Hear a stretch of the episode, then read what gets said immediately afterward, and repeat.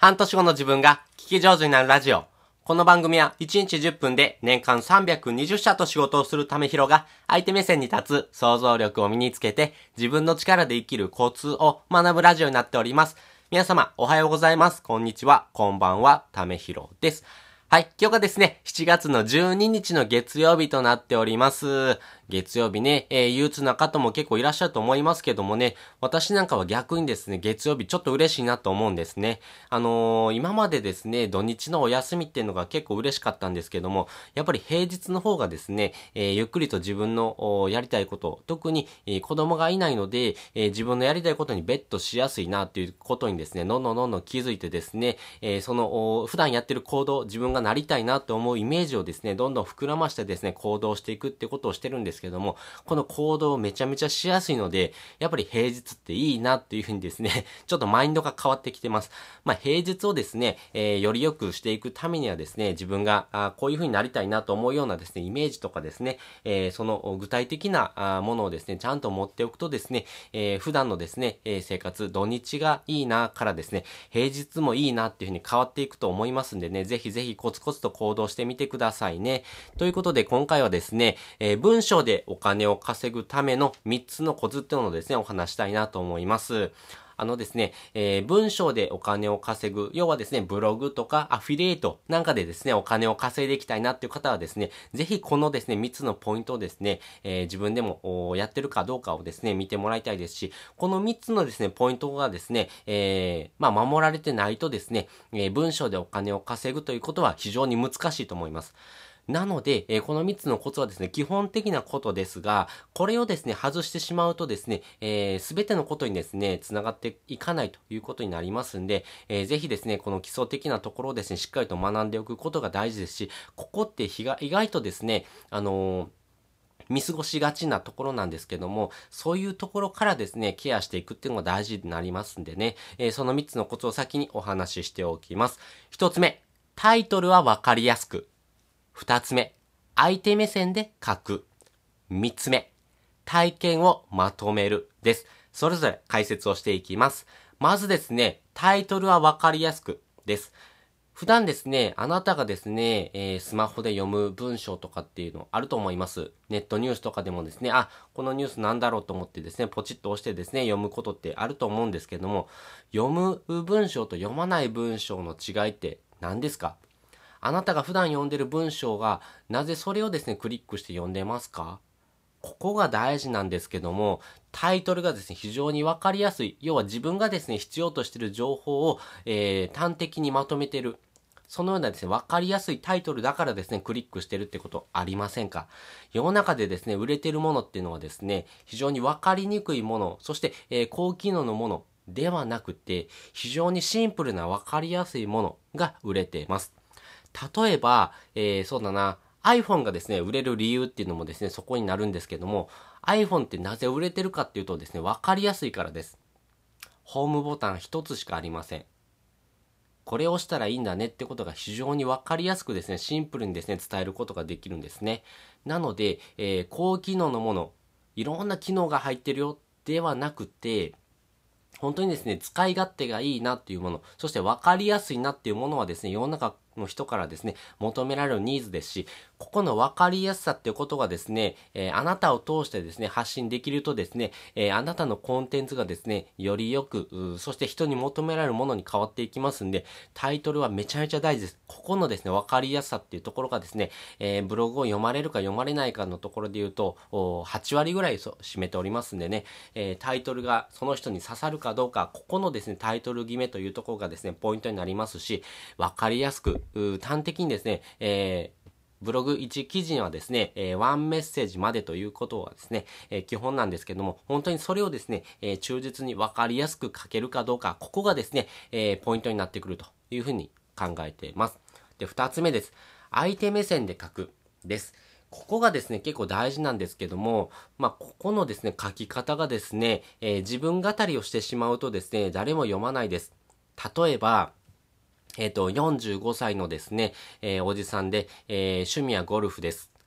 みたいなですね、人の話って聞きたいです。聞きたくないですよね。誰やねんってところからですね、えー、その人のですね、内容をですね、知りたいなというふうに思わないんですが、相手目線に立つというところでは、例えば、えー、そうだな、ピクニックに行きましたよっていう風なですね、ブログを書くんであればですね、えー、ピクニックに行ってですね、えー、忘れてはいけないような、あ、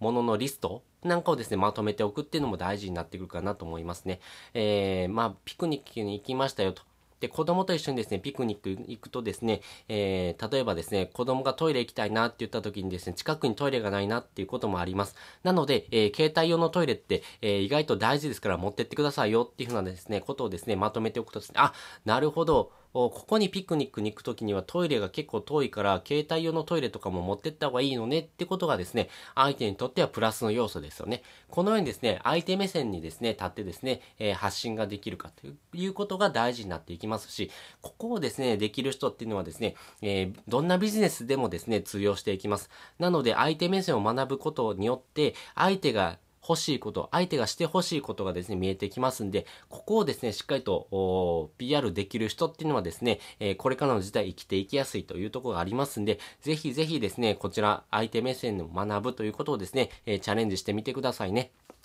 まあ一番わかりやすいのがですね、ツイッターなんかがですね、わかりやすいかなと思います。あ自分のですね、えー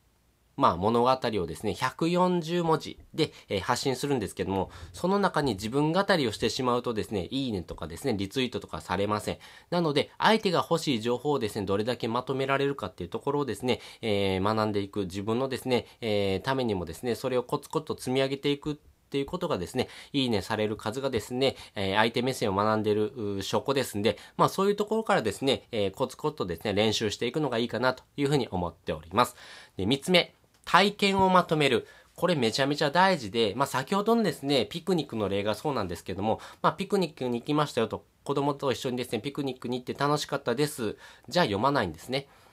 ではなくて、えー、忘れちゃいけないようなものリストをですね、10個ぐらいですね、えー、最後にですね、えー、リンクををですね、つけておく。まあ、ここのですね、10個のですね、リストからですね、えー、絶対にこれはですね、忘れちゃいけないものですよっていうのをですね、えー、ピックアップしておく。そして、えー、そのですね、え例えば携帯用のトイレのですね、えまあ、リンク、アマゾンのですね、えアフィリエイトのリンクなんかもですね、つけておくとですね、それだけで、えあなたのリンクからですね、え商品を買われるってことにもつながっていきますんで、ぜひぜひこの体験をまとめてですね、発信するということをチャレンジしてみてください。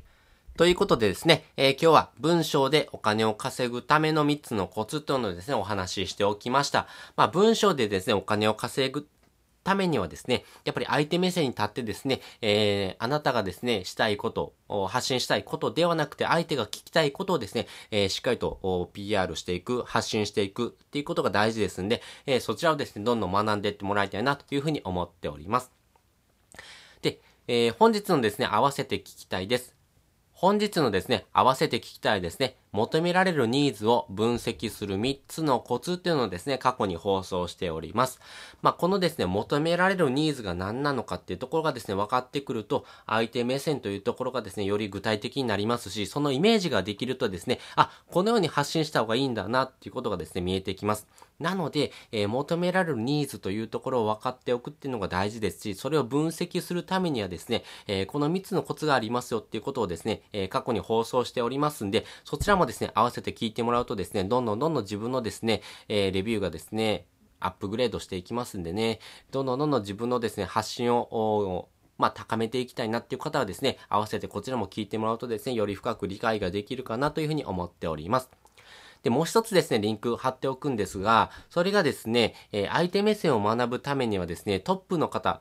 特にインフルエンサーのですね、発信をですね、真似てみるっていうことがですね、えー、無料でできることのですね、えー、一つなんですけども、それをですね、学ぶためのツールというところではですね、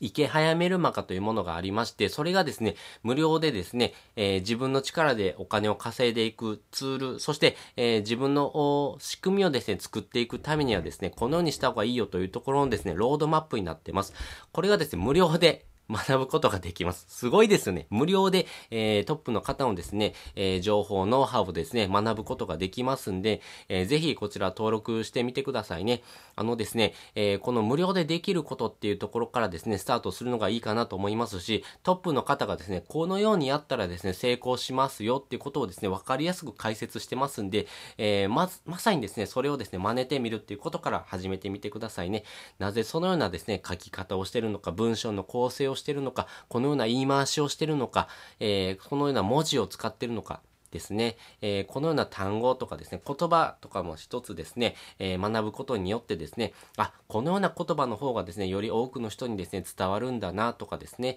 えー、そういうようなことが学んでいけますんでね、え0円でできることからですね、えどんどんどんどん自分のですね、え力をですね、つけていくというのが大事になっていきますし、無料でできることを触らないってことがですね、まずは大事になっていきますんでね、文章を書くということも無料です。あなたがやるかやらないかだけです。なので、えー、ぜひですね、この池早メルマガを使ってですね、あなたのですね、仕組み化をですね、どのように作っていった方がいいのかということをですね、学んでいってもらいたいなと思っております。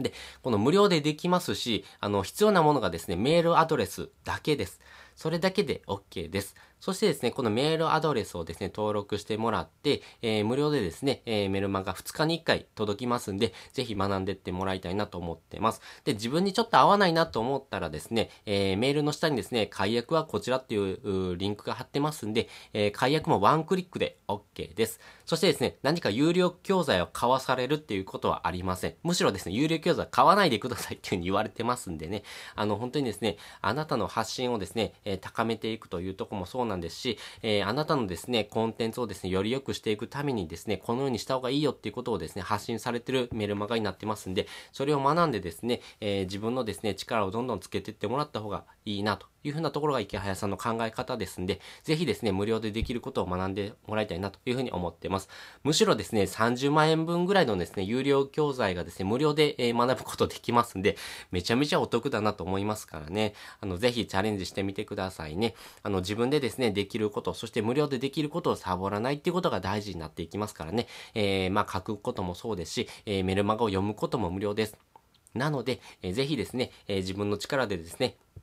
お金を稼いでいきたいなという方はですね、えー、こちらリンクを貼っておきますんで、えー、登録してみてくださいね。ということで、本日もですね、お聴きいただきましてありがとうございました。また次回もですね、よかったら聞いてみてください。それじゃあ、またね。